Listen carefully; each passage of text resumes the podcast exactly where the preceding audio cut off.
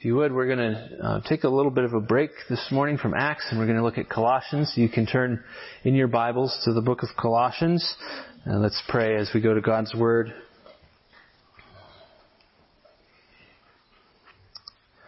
Our Father, we were uh, dead in our trespasses and sin, but it's you who made us alive together with Christ in your grace.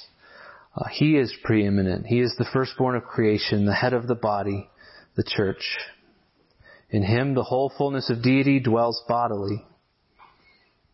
Father, let us learn to live more and more daily in the astonishing mercy that, that we have been filled in him. Cause us to put away the old man with its passions and desires and to put on the new man, which is being renewed in the image of our Creator. By your Spirit, will you root us and establish us firm in the faith that we may be stable and steadfast, not shifting from the hope of the gospel. May we live lives fully assured of all the will of God and pleasing unto you. All these blessings I ask for are ours in Christ, according to your word. So with confidence I ask that your Spirit apply them to these people in fullness here this morning. In Christ's name we pray. Amen. Before we read this morning, just a few comments. Um, we are again taking a break from Acts, and I wanted to look at the theme of maturity, spiritual maturity in the book of Colossians. Uh, Colossians is, I'd say, my favorite book. I had opportunity one time a few years ago to memorize the book, and I commend that practice to you as it's along with 1 Peter 1, which is the other uh, passage that I have committed to memory as, as far as large passages go, uh, that those things stick with you, memorizing large passages. So I, I recommend that to you. Uh, but today we're going to look at, at maturity in Colossians, and I realize there's some irony in the 34 year old um, preaching on maturity in an older congregation. I, I, don't claim to be a paragon or an expert of, of maturity, but I praise God that uh, he carries a message that the messenger carries a message that transcends the messenger's own capacities. Um, so the book of Colossians, to give a brief introduction, is Paul writing to uh, guard the church of Colossae against error, and he's showing that uh, Jesus is the fullness, Jesus is the substance, and therefore Jesus is sufficient and Jesus is complete, and he far surpasses any vain philosophy that may be out there or, or vain religiosity that these teachers might be afflicting the Colossian people with. And we have this extraordinary thing in the book of Colossians that not only is Jesus himself full and complete, but that in him, as we talked about this morning in our union with him, we share in that completeness, that fullness uh, as well. Um, and so this, uh, Paul here writes this letter of Colossians from prison. And there's a man named Epaphras in the letter who seems to have been the pastor of Colossae who has visited Paul in, in prison at Rome, and he's given him a report about the church. And so this is Paul's letter to the Colossians, and um, I'll, we're going to read the whole thing. We're going to read all of Colossians, and I'll ask you to stand if you will. It's a little bit longer, so if that's uh, uncomfortable for you, f- feel free to sit down. But uh, we're going to read the book of Colossians together, for which I need my Bible.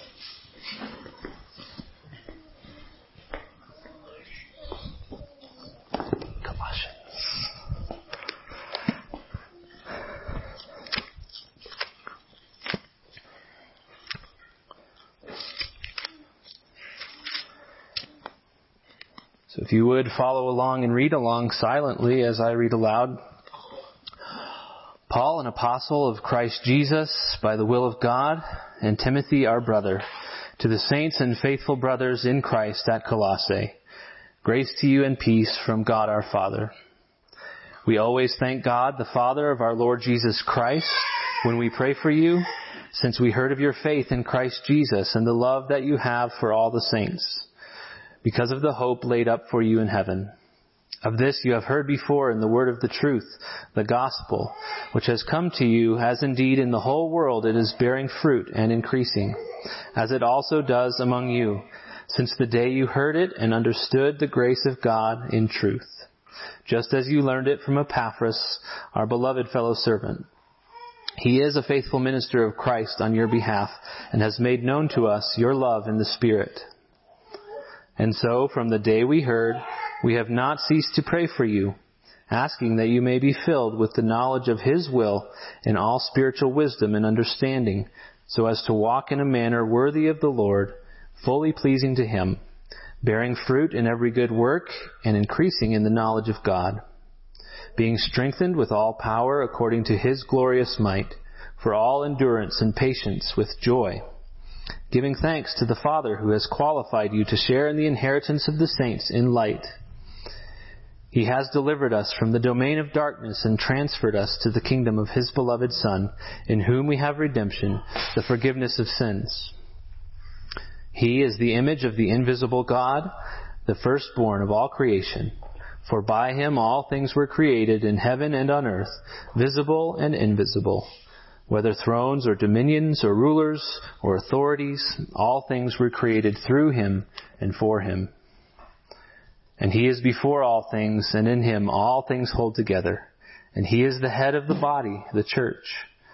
He is the beginning, the firstborn from the dead, that in everything he might be preeminent.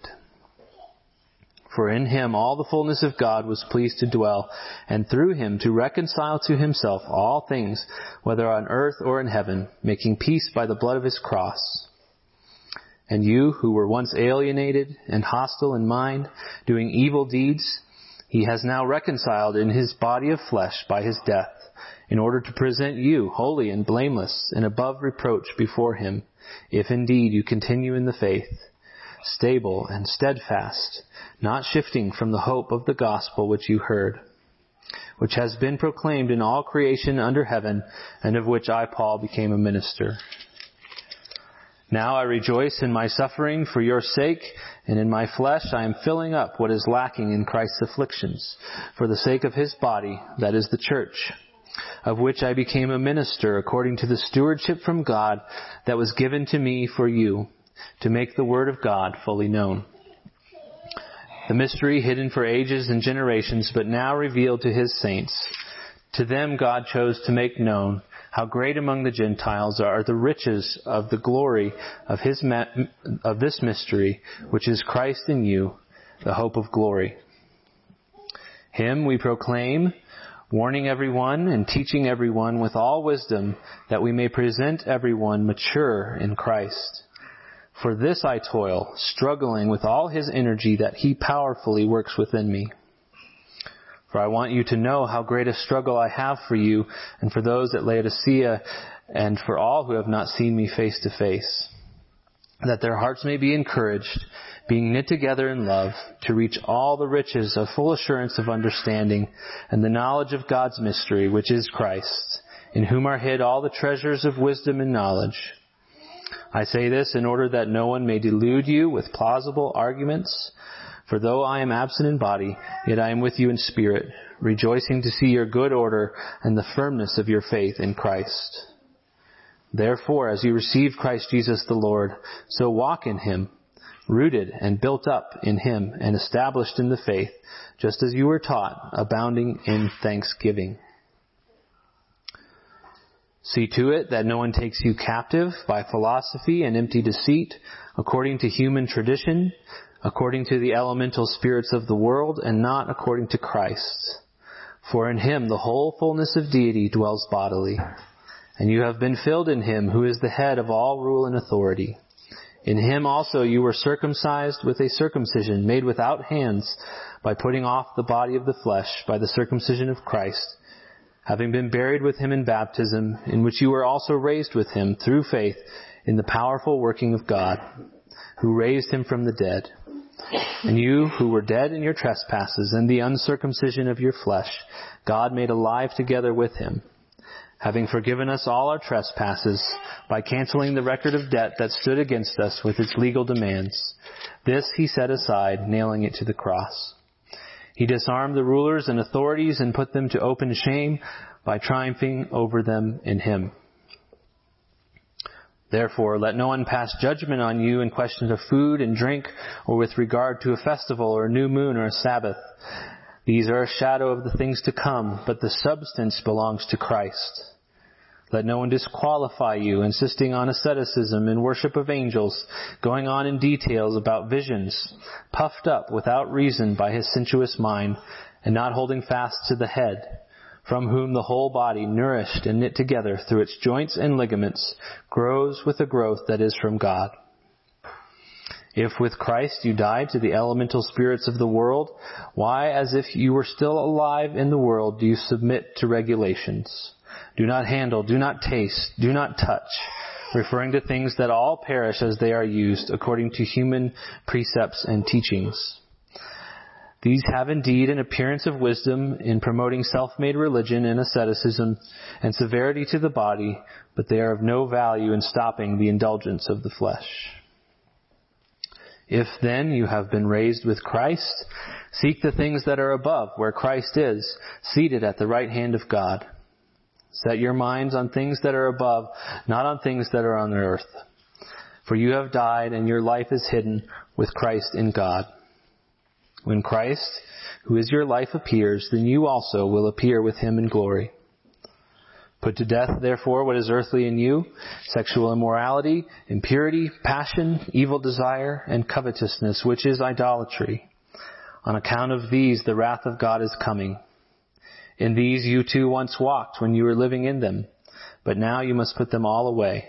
Anger, wrath, malice, slander, and obscene talk from your mouth. Do not lie to one another, seeing that you have put off the old self with its practices, and have put on the new self, which is being renewed in knowledge after the image of its creator. Here there is not Greek and Jew, circumcised and uncircumcised, barbarian, Scythian, slave, free, but Christ is all and in all. Put on then as God's chosen ones, holy and beloved, compassionate hearts, kindness, humility, meekness, and patience, bearing with one another, and if one has a complaint against another, forgiving each other. As the Lord has forgiven, so you must also forgive. And above all these, put on love, which binds everything together in perfect harmony. And let the peace of Christ rule in your hearts, to which indeed you were called in one body, and be thankful. Let the word of Christ dwell in you richly, teaching and admonishing one another in all wisdom, singing psalms and hymns and spiritual songs with thankfulness in your hearts to God. And whatever you do in word or deed, do everything in the name of the Lord Jesus, giving thanks to God the Father through him. Wives, submit to your husbands as is fitting in the Lord. Husbands, love your wives and do not be harsh with them. Children, obey your parents in everything, for this pleases the Lord. Fathers, do not provoke your children, lest they become discouraged. Bondservants, obey in everything those who are your earthly masters, not by way of eye service as people pleasers, but with sincerity of heart, fearing the Lord. Whatever you do, work heartily as for the Lord and not for men, knowing that from the Lord you will receive the inheritance as your reward. You are serving the Lord Christ. For the wrongdoer will be paid back for the wrong he has done, and there is no partiality. Masters, treat your bondservants justly and fairly, knowing that you also have a master in heaven. Continue steadfastly in prayer, being watchful in it with thanksgiving. At the same time, pray also for us, that God may open to us a door for the word, to declare the mystery of Christ, on account of which I am in prison, that I may make it clear which is how I ought to speak. Walk in wisdom toward outsiders, making the best use of the time. Let your speech always be gracious, seasoned with salt, so that you may know how you ought to answer each person. Tychicus will tell you all about my activities. He is a beloved brother and faithful minister and fellow servant in the Lord. I have sent him to you for this very purpose, that you may know how we are, and that he may encourage your hearts. And with him, Onesimus, our faithful and beloved brother, who is one of you. They will tell you of everything that has taken place here. Aristarchus, my fellow prisoner, greets you, and Mark, the cousin of Barnabas concerning whom you have received instructions. If he comes to you, welcome him. and Jesus, who is called Justus. These are the only men of the circumcision among my fellow workers for the kingdom of God, and they have been a comfort to me. Epaphras, who is one of you, a servant of Christ Jesus, greets you, always struggling on your behalf in his prayers, that you may stand mature and fully assured in all the will of God. For I bear him witness that he has worked hard for you and for those at Laodicea and Hierapolis. Luke, the beloved physician, greets you, as does Demas. Give my greetings to the brothers at Laodicea and to Nympha and the church in her house. And when this letter has been read among you, have it also read in the church of the Laodiceans, and see that you also read the letter from Laodicea. Say to Archippus, see that you fulfill the ministry that you have received in the Lord. I, Paul, write this greeting with my own hand. Remember my chains. Grace be with you. Amen. This is the Word of God.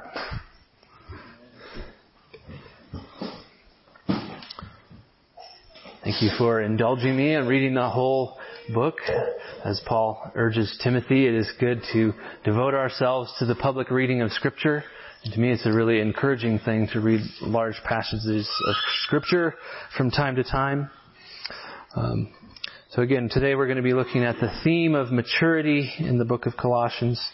Uh, if we go to Corinthians, first Paul says in first in 1 Corinthians 14:20, brothers, do not be children in your think, do not be children in your thinking, be infants in evil, but in your thinking be mature. Uh, from about 2009, I think, to 2011, I worked at UPS at Commerce City in the very early mornings, about starting at about 3 a.m.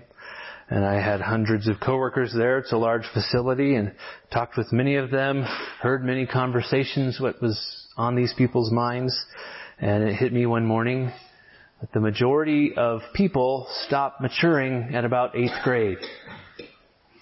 I mean, we were talking about emotional maturity and with some of the teachers here at the school and how can we, we can promote that. And I mentioned that, that observation and one of the teachers said, don't say that. That's so discouraging. But it's a true observation generally. And spiritually, I'm afraid, much of the Western church is likewise to uh, content to remain spiritually juvenile. Maturity is the command of the apostles to grow up into Christ. It is an imperative. But one of the things that's most struck me over, over the years, having mulled over Colossians, is it's much more than a mandate. It's a mandate. It's a duty to be sure. But maturity is also a major element of the gospel something that God works in us. Sanctification is an hmm. element of the gospel. It's something that God works in us. The gospel lays out for us not only the hope of forgiveness and justification and ultimate glorification, but it adds grace upon grace, also offering us the hope of real sanctification, progress in sanctification, real growth in grace to, to uh, as Ephesians says, to attain true manhood, to the measure of the stature of the fullness of God. So let's begin our survey of the topic of the doctrine of Christian maturity with the definitions. Uh, what is Christian maturity? Paul uses the word mature twice in Colossians. Uh, Colossians 1, 28 and 29. Paul says, Christ we proclaim, warning everyone and teaching everyone with all wisdom that we may present everyone mature in Christ. He goes on to say, For this I toil, struggling with all his energy that he powerfully works within me. That everyone may be mature in Christ. And then of Epaphras in chapter 4, 11 and 12, he speaks of Epaphras, who is one of you, a servant of Christ Jesus, greets you, always struggling on your behalf in his prayers, that you may stand mature and fully assured in all the will of God. So that word mature is teleios. You can hear the relationship to the word telos or end. Um, it has this idea of completion, uh, being brought to completion, fully accomplished, fully developed, fully realized, complete. entire, or as opposed to what is partial and limited.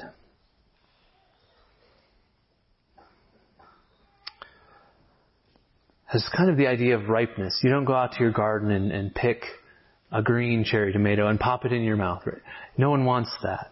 There's a fullness, a completion, a ripeness to the fruit that we want to eat. Similar when you see teenagers, you come to school in a midweek here and there's a bunch of these gangly kids, right? Uh, but as, especially as men, they grow up, they obtain musculature and they fill out. Sometimes that's the language we use of teens is they haven't filled out yet. This idea of maturity is being filled out or fully grown spiritual adults.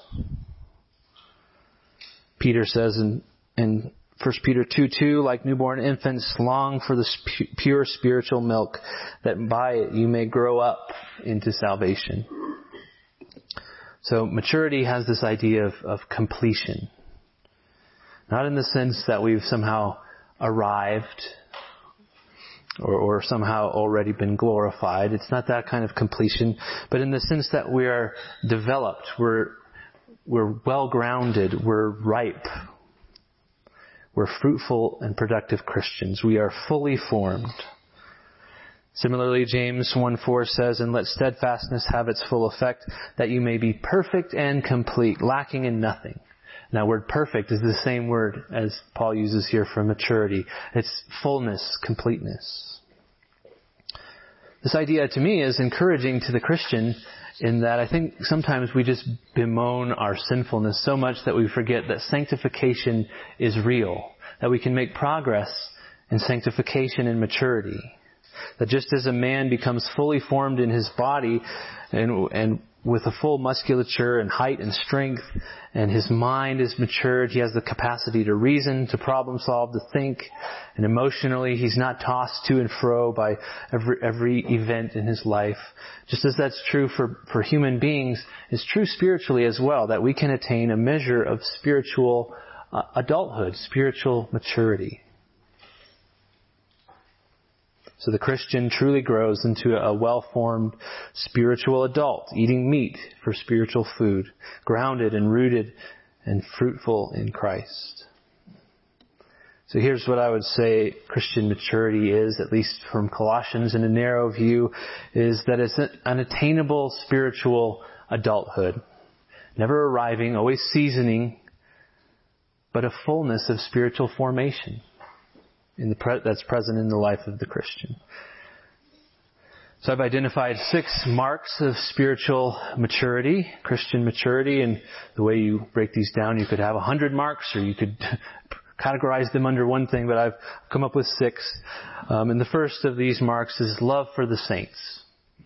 Love for the saints. Verse, uh, chapter 1, verse 3. We always thank God, the Father of our Lord Jesus Christ, when we pray for you since we heard of your faith in Christ Jesus and the love that you have for all the saints. And again, in, in, the second half of verse 7 of chapter 1, he says, Epaphras is a faithful minister of Christ on your behalf and has made known to us your love in the Spirit. So for Paul, the news that they love one another is one of the first signs that they have living and active faith. He celebrates love as a fruit of faith in Christ Jesus. And it's one of the marks of a maturing Christian that, that he's increasingly outwardly focused with a particular love placed on the, the people of God. The maturing Christian is coming to the understanding that he is not an island, that the Christian life is a corporate life. In chapter 2 verse 1, Paul says that I want you to know how great a struggle I have had for you and for those at Laodicea and for all who have not seen me face to face, that their hearts may be encouraged, knit together in love. Knit together in love. And uh, this is this is part of Paul's purpose in maturing these saints by this letter. And again, in chapter two, nineteen, Paul identifies true Christians as those who are holding fast to the head, from whom the whole body, through its joints, uh, is nourished together through its joints and ligaments. And grows with the growth that is from God. So he pictures this life, life in Christ, as a corporate life with Christ as the head. And then again in chapter 3, 12 through 16, Paul's identifying the fruit of the gospel in the body of Christ, in the church. He says, being united together in love, how shall we then live as we are united together as Christ's body?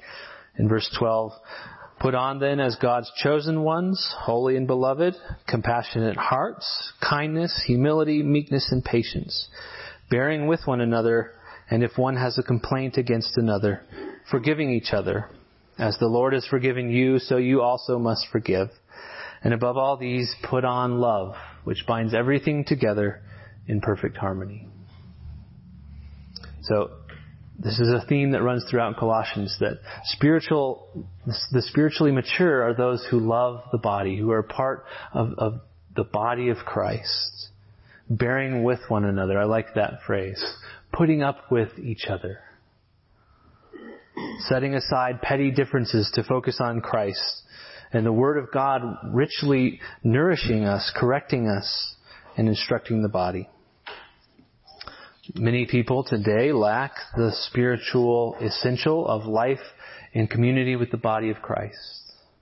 In part, some of them because they refuse to love the body of Christ. Interested in His Word, but are not interested in His church. They stay home perhaps because they've been hurt by the church. I don't want to be insensitive to real hurts, which there are many and we've all been hurt by the church. But the church is not an optional component of the Christian life.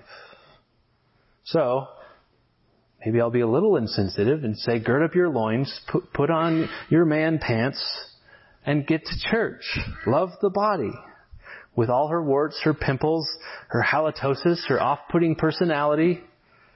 She's Christ's bride. We love the church. That is the first mark of spiritual maturity. Second is that the spiritually mature look forward and look up. They look forward and look up. I think that's one of the hallmarks of a mature, older person. And the reason we younger people should approach them for advice is they have learned to think ahead. They know better than to just live in the now. Conversely, the immature person lives for the present. They're impulsive. They're unthinking. But a mature Christian is forward looking. They, they form their lives in light of the future in verse 1, verses 4 and 5, chapter 1, verses 4 and 5, Paul says the reason for the faith and the love that the Colossians have is, and the grounding source of that love and faith is verse 5, because of the hope laid up for them in heaven. The hope, the future hope of glory is the reason that they love each other. Thinking, I was thinking this week of a Christian as, as an inverted tree where the roots extend to heaven, and that's the source of his life. That, that's the grounding source of faith and love. Paul tells us as much in 3, 1 through 4. If then you have been raised with Christ, seek the things that are above, where Christ is, seated at the right hand of God. Set your minds on things that are above, not on things that are on earth. For you have died and your life is hidden with Christ in God. When Christ, who is your life, appears, then you also will appear with him in, in glory. So the mature Christian is not a, a reactive person, but he lives his or her life with intention, knowing that whatever happens in this life, everything's grounded in the hope of our future inheritance. That, that's so grounding that keeps us from being shaken in this life. And it's what enables us to trudge through life in what may be monotonous or painful or downright persecution or suffering.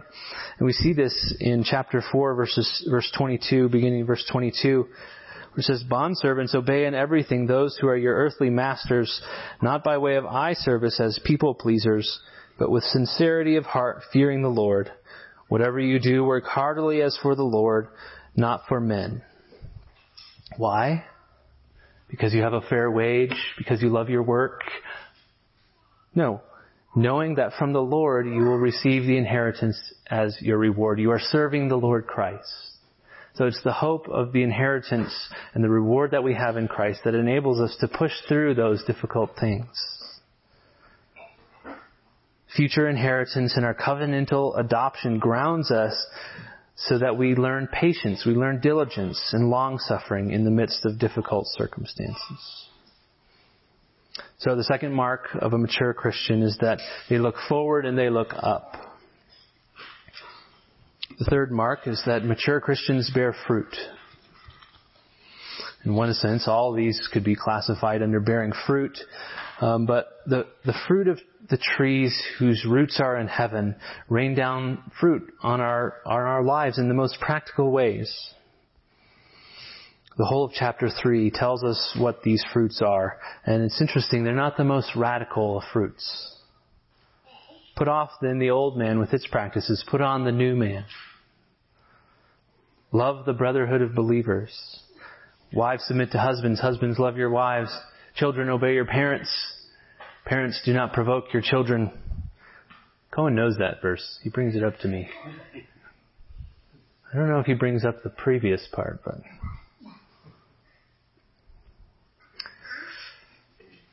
And, and, and vocation, servants submit to your masters. These are the most basic parts of, the, of, of a human life, and, and the fruit of the gospel is that those basic parts are submitted to Christ. Morality, obedience, the church, family, and vocation. So when Paul prays that they will bear fruit in every good work in chapter 1 and that the word of the truth, the gospel, is bearing fruit and increasing as it also has been among uh, the whole, in the whole world, what he's talking about here is this, this very, these very points in chapter 3. That's the fruit. The rich, loving transformation of the basic attitudes and actions and relationships of life that are transformed by the gospel. So the mature Christian bears fruit. That's the third mark. The fourth mark of Christian maturity is assured confidence. Assured confidence. Uh, we see this in what Pastor Epaphras prayed um, for and, and labored for in chapter 4, verse 12. Epaphras, who is one of you, a servant of Christ Jesus, greets you, always struggling on your behalf in his prayers, that you may stand mature and fully assured in all the will of God. For I bear him witness that he has worked hard for you, for those in Laodicea and Hierapolis. So these are the things he's worked hard for. This word struggled is the Greek word agonizomai, we get our word agonize from it. We don't want to make too much of that, but you can get the sense that he is working hard. And what is he working hard for? That these people would stand mature, fully assured in all the will of God. Uh, young children are are constantly looking up to their parents. They're they're wanting to know, am I doing this right? Am, am I doing it right? Then as they mature a little bit, maybe to teenage years, they become convinced that they are indeed doing everything right. They have all knowledge, wisdom, and insight far beyond any other adult they've ever met. But then as a person gets older, they're fully grown, they become truly self-sufficient, self-sustaining.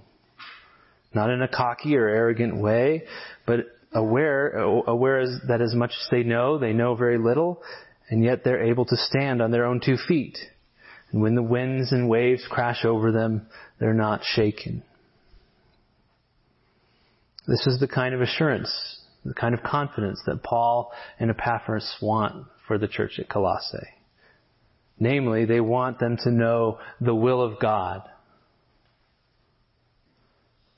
Shorter Catechism 3 asks, what do the scriptures principally teach? And answers, the scriptures principally teach what man is to believe concerning God and what duty God requires of man. Who is God and what does He want from me? We know those two things. Whatever else we don't know, we are going to be grounded if we know who God is and what He wants from us. You hear a young Christian complain, I just don't know who I am, I don't know how I fit in, and what God wants from me. It's often because they're more focused on themselves than God.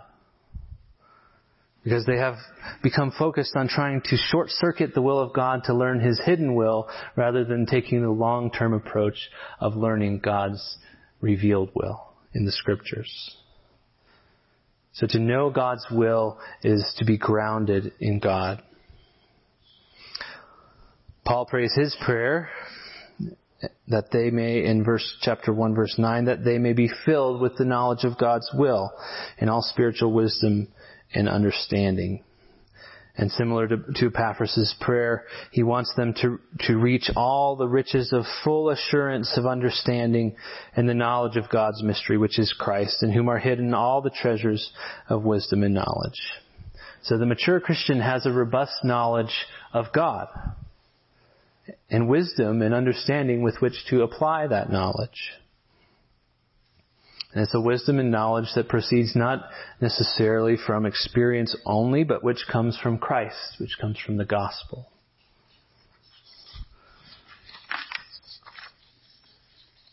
So the fourth mark of maturity is assured confidence. The fifth mark is very similar and proceeds from the fourth is stability.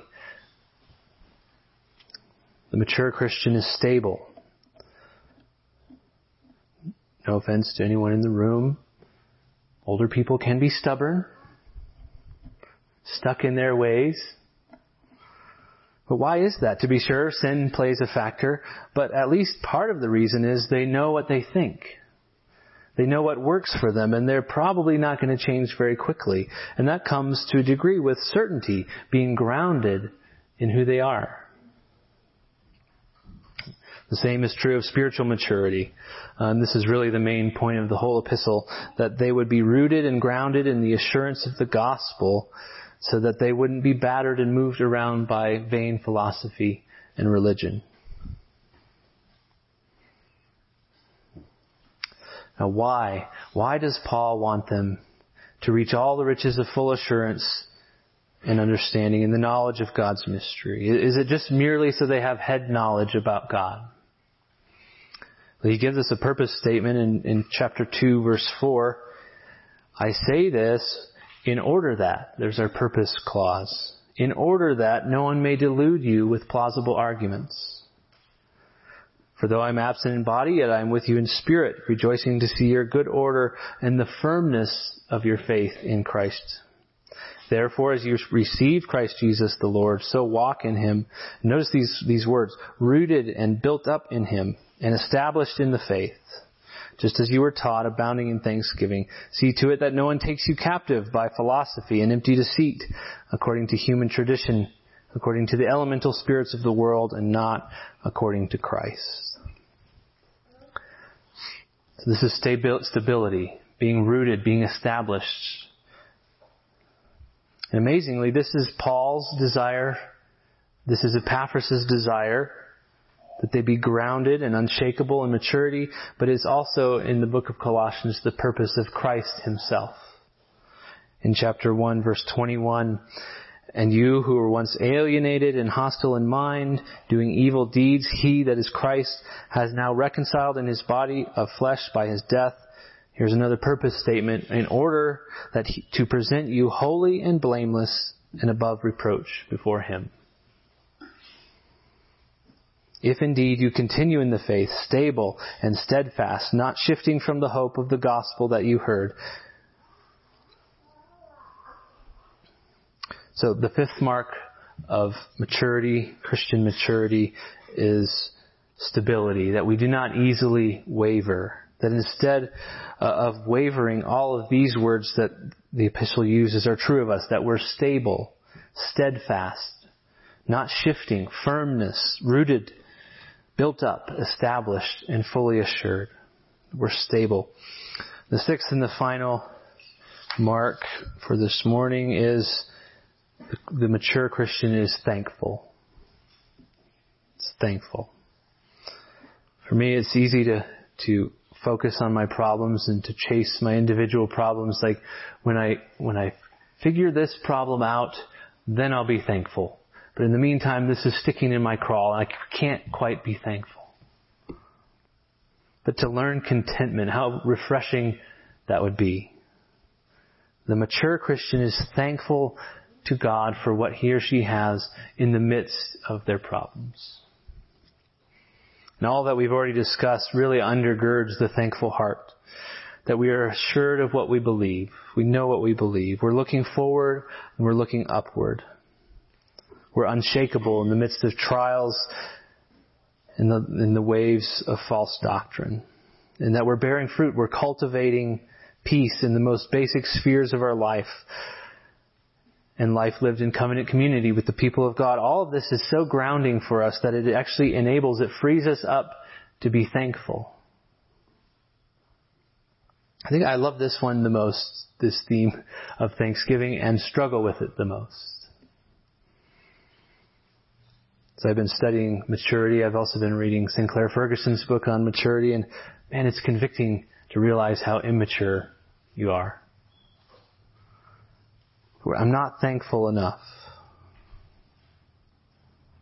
To grow in maturity is to learn the art of contentment and is to form a spirit of, of contentment from which thanksgiving grows. I see this in older, mature saints. I see this in many of you. That, you're not filled with angst or striving after wind. You're not obsessed with earthly cares and possession. Perhaps lacking some of those things that you dreamed of when you were a teenager. You didn't get there, but you're still thankful and happy to spend time with family and in the Word. A simple contentment. The theme of, of, Thanksgiving runs through Colossians, and it's it's easy to simply read by and kind of not notice Oh yeah, and, and be thankful. Thanksgiving, just pat, as a secondary sort of thing. But it, it keeps coming up throughout Colossians. In verse 12, Paul says that we're giving thanks to the Father who has qualified you to share in the inheritance of the saints in light. And in 2.6, therefore as you receive Christ Jesus the Lord, so walk in Him, rooted and built up in Him and established in the faith, just as you were taught, abounding in thanksgiving. 315 through 17, we read these as instructional for worship, and I think sometimes, again, we just kind of glance off the, the calls to thanksgiving, but there's three of them in this passage, 315 through 17, and let the peace of Christ rule in your hearts, to which indeed you were called in one body, and be thankful. Let the word of Christ dwell in you richly, teaching and admonishing one another in all wisdom, singing psalms and hymns and spiritual songs with thankfulness in your hearts to God. And whatever you do in word or deed, do everything in the name of the Lord Jesus, giving thanks to the Father through him. And finally, Paul encourages the saints in 4-2, continue steadfastly in prayer, being watchful in it with thanksgiving. Twice in this epistle, Paul refers to the riches of the gospel. I see a great relationship between the riches of the gospel and simple contentment. And it is fascinating in chapter 3 when he says he's condemning the works of the flesh and he says to put away uh, covetousness, which is idolatry. So there's a sense of being content in the riches of the gospel or being covetousness and desirous of all the things we don't have. He calls us to thanksgiving because we have an abundant richness in the gospel. So whether we're earthly rich or earthly poor, none of it really matters in comparison to the riches of the gospel of Jesus Christ. And the mature Christian has in the gospel the security to rest, that our inheritance is certain. Our retirement account is full to overflowing. We don't need to fret or worry but we can rest confident and be thankful. So those are six marks of a mature Christian. Love the saints, look forward and upward, bear fruit, be assured and confident, be stable, and be thankful. And before I close, I just want to offer a brief word about priorities and a brief word about the source of maturity. So first, a brief word about priorities. And it's really a simple principle I want to offer. And, and as we think about how we prioritize our lives, what we do with our time, I want to urge you to put spiritual maturity in the ring as kind of a heavyweight contender, as what in what is kind of a slugfest of prioritizing our lives. And the principle is simple, and it, the principle is this: if it was Paul's priority and Epaphras' priority and Jesus' priority to stimulate maturity in God's people, then it should be our priority to seek maturity.